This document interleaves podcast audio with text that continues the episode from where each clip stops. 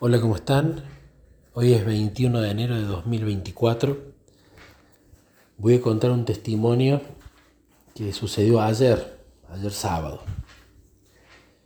Resulta que en algunos de los testimonios, bastante al principio, conté que mm, una vez cuando yo fui a la casa de mi abuela en Villa Dolores, aquí en Tras la Sierra, en Córdoba, Estábamos en una reunión familiar donde estábamos todos comiendo, hablando, y en un momento yo hago una pausa y me pongo a conversar con Jesús y le decía a él, ¿cuándo va a ser el día que vos llegues a este hogar? Que la iglesia adventista llegue a este hogar. Y veía a toda la gente charlando y, y pensaba, qué lindo sería poder charlar de vos, porque yo ya me estaba aburriendo un poco, necesitaba hablar un poco de Jesús. Me ha ido pasando a lo largo del tiempo que me he vuelto bastante monotemático. Si bien me gusta hablar de distintos temas, de política, de economía, me gusta continuar aprendiendo sobre mi carrera en el ámbito laboral. Son temas de los cuales eh, me canso, y de repente en toda reunión me gusta hablar de Jesús. Y si no se habla de Jesús me aburro. Y o me pongo a orar o tengo ganas de irme. Me pasa eso. Esté bien, esté mal, es lo que me sucede. La cuestión es que cuando estaba allí, en esa casa, de repente me empieza a llamar la atención el lomo de un libro en la biblioteca. Y cuando Jesús llama la atención con algo del exterior, uno le tiene que prestar atención y hablar acerca de eso con él.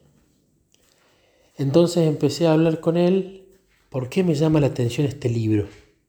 Y me empecé a acercar al libro. Y cuando voy al libro y lo saco, era el libro Vida de Jesús de la Iglesia Adventista del Séptimo Día, que es el que usualmente uno puede conseguir cuando se encuentra con un colportor, que es ese libro que no suelen vender en publicaciones, sino que está a través de los colportores. Entonces voy, saco el libro y le digo, abuela, ¿y esto?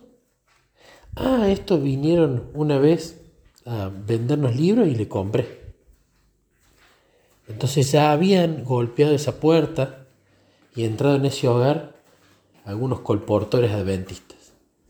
Y ese libro me lo regaló mi abuela, un libro que leí y que leímos juntos con Niquito. Pero cuando empezó a suceder eso, yo pude hablar más abiertamente con mi abuela sobre si ella quería que yo le enseñe a hablar con Jesús, a cómo podía conversar con él.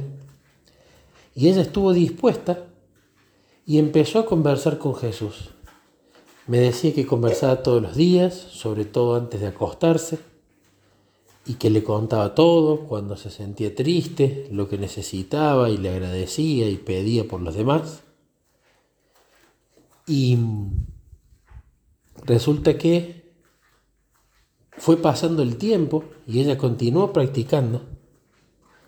Y llegó un día donde cuando ella nos visitó en la casa de mis padres en Córdoba, ella me dijo, quiero ir a esa iglesia a la que vos vas.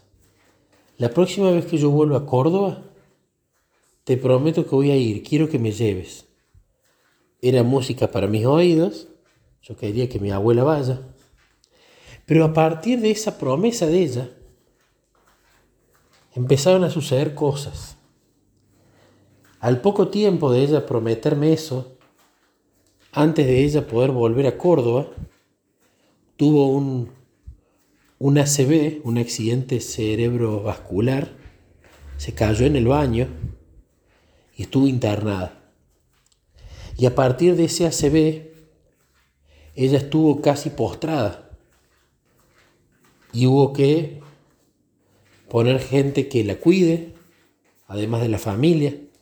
Hubo que darle un seguimiento. Y hubo que hacerle muchos estudios para poder ayudarla, porque ella quedó con ciertas secuelas. Cuando ella empezó a mejorarse el ACV, empecé a pensar, bueno, va a poder venir a la iglesia. Y ella durante todo el proceso siempre me decía, no me olvido de lo que te prometí. Cuando yo esté bien quiero ir a verte a la iglesia. Quiero que me lleves a esa iglesia.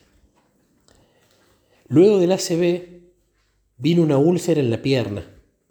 Una úlcera que se complicó, que los médicos no supieron atenderla ni curarla, pero que a través de la oración Dios posibilitó un médico especialista que le hizo un tratamiento de varios meses y finalmente esa úlcera sanó. Y durante esos meses ella me decía, no me olvido de que tengo que ir a tu iglesia. Cuando yo me mejore voy a ir. La cuestión es que ella mejoró de esa úlcera. Y finalmente ya estaba lista para poder ir. Me escribe el pastor de nuestra iglesia para saber en qué fecha podía predicar en enero. Y la verdad es que yo no sabía si iba a poder predicar en enero. Pero de repente veo que el sábado 20 de enero yo lo tenía libre. Yo cumplo años el 19 de enero, que este año cayó viernes. Mi abuela cumple años el 20 de enero, que este año cayó sábado. Entonces, hablando con Jesús, le digo, ¿y si yo predico ese día? Seguro si predico ese día e invito a mamá y a papá con la abuela, que iba a estar en Córdoba para esa fecha, en nuestra ciudad. Y seguramente si invito a mi hermana con a mi hermano con su esposa y con sus dos hijos, mis sobrinos, quizás también vengan a verme predicar. Y va a ser una linda oportunidad para que todos vayan a la iglesia sobre todo mi hermano y su esposa y familia, que iban a ir por primera vez, mi abuela también, y de esa forma después podíamos juntarnos en casa para pasar un lindo sábado en familia, para estar con la abuela que era su cumpleaños y que había sido el mío. Entonces finalmente extiendo la invitación y ayer terminaron yendo todos pude predicar acerca de un tema que es uno de mis, temas preferidos, cómo conocer la voluntad de Dios, cómo aprender a discernir lo que Dios quiere cuando Dios nos habla.